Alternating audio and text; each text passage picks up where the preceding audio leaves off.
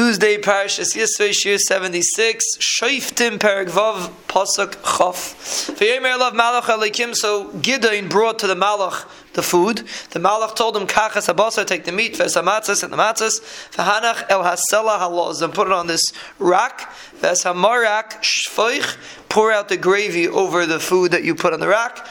Vayas Cain and Gideon did that. Vayishlach Malach Hashem es Kitzei HaMishenes Asher The, the uh, Malach stuck out the end of his stick that he had in his hand. He put he touched the basar and the matzahs. Vatal ha'eshmin hatzur. Fire came out from the rack. It ate up the basar and the matzahs. Umalach Hashem holach me'enav. And the malach uh, he disappeared. He wasn't able to see him anymore. So that was this was the story that the malach again Gideon's was wanted to make sure that it was really a malach, and this is what the malach did. Vayar Gidon Kimalach Hashem, who Gidon understood. So here you see the pasuk use the word Vayar. It doesn't mean he saw; it means he understood. He said he understood that it's a malach Hashem. Who Vayar Gidon Aha Hashem Aleikim Ki Al Kain Isi Malach Hashem Panim Al. He made a uh, he was uh, Aha is a lashon of wailing. He's scared because he saw a malach. He realized he saw a malach. Hashem. So the Banishlam spoke to him. So it doesn't say clearly how the Banishlam spoke to him, but the Banishlam said to him, Shalom lecha altira loy tamas. Even though you saw a malach, usually when a person sees a malach, he dies. But he said, You're not going to die. Shalom arayem. He built a mizbeach and he called the name of the mizbeach Hashem Shalom. Arayem oidenu ba'afras aviyah ezri. It's still in that place of afras aviyah ezri. This mizbeach that Gideon called the name of Hashem on it.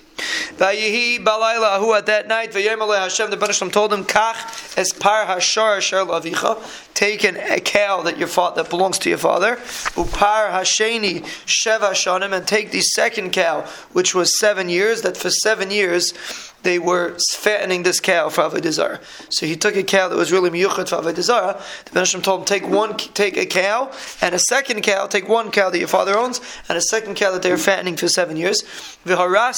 Mizbach avicha, destroy the mizbeach of the Baal, and the Baal was Avodah that they served in those times. Destroy the mizbeach of the Baal that your father served. His father was Avodah Zarah. V'esa asherah of techris, and cut up the asherah, which is the Avodah tree that was there. Uvanisa mizbeach l'Hashem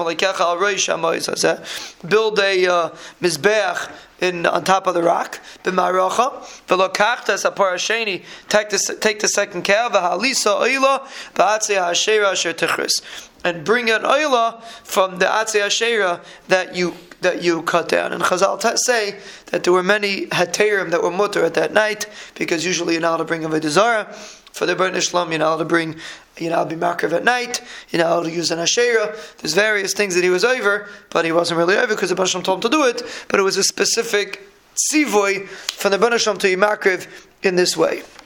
He took ten people from his servants. He did like the Ben Hashem told him.